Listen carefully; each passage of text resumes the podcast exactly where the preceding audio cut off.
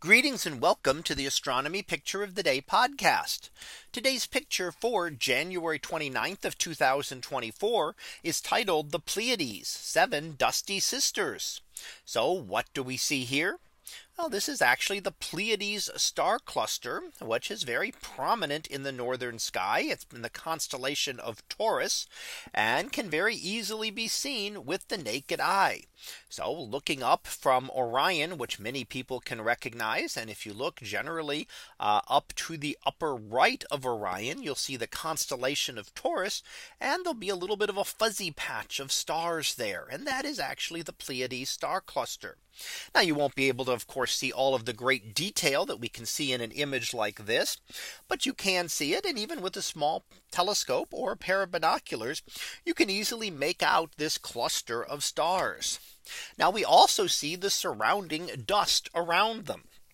Now, in some cases, the dust is actually associated with the star cluster and is leftover remnants from the stars that formed. That is not the case of the Pleiades star cluster. In this case, the dust is not associated with the Pleiades, but just happens to be passing through the same area. So yes, they are together. They are at the same distance from us, but they are just passing through. They are not actually physically associated with each other in the way that they formed together. So two separate things just passing by each other, passing through each other in this sense.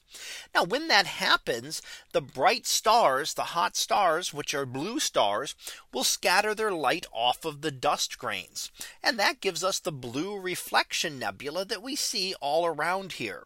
So it's similar to what happens in our own sky. In the sky, our sky, it is molecules of the atmosphere that are scattering blue light better than red light. Well, here the same thing is happening with the dust in the star around the star cluster. The dust is very good at scattering blue light, so it seems to come from all around, much as blue light comes from all around our sky, whereas the red light just seems to go straight through, and therefore we don't see it directly. We don't see it being scattered by those same dust particles. Now the dust will continue there, and actually the dust is being slowly destroyed by the energy from the Pleiades star cluster.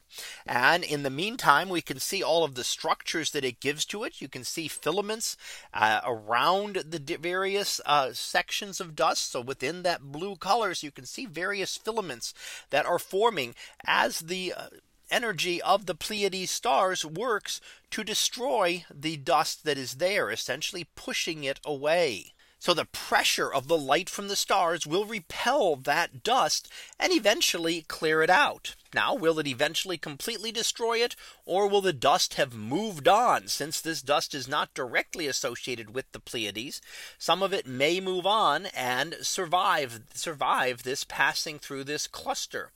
But the immense energy from those hot stars is actually shaping and forming the nebula that we see here, giving us all of those structures that we see within. So that was our picture of the day for January 29th of 2024. It was titled The Pleiades, Seven Dusty Sisters. We'll be back again tomorrow for the next picture, previewed to be to the Hyades. So we'll see what that is about tomorrow. And until then, have a great day, everyone, and I will see you in class.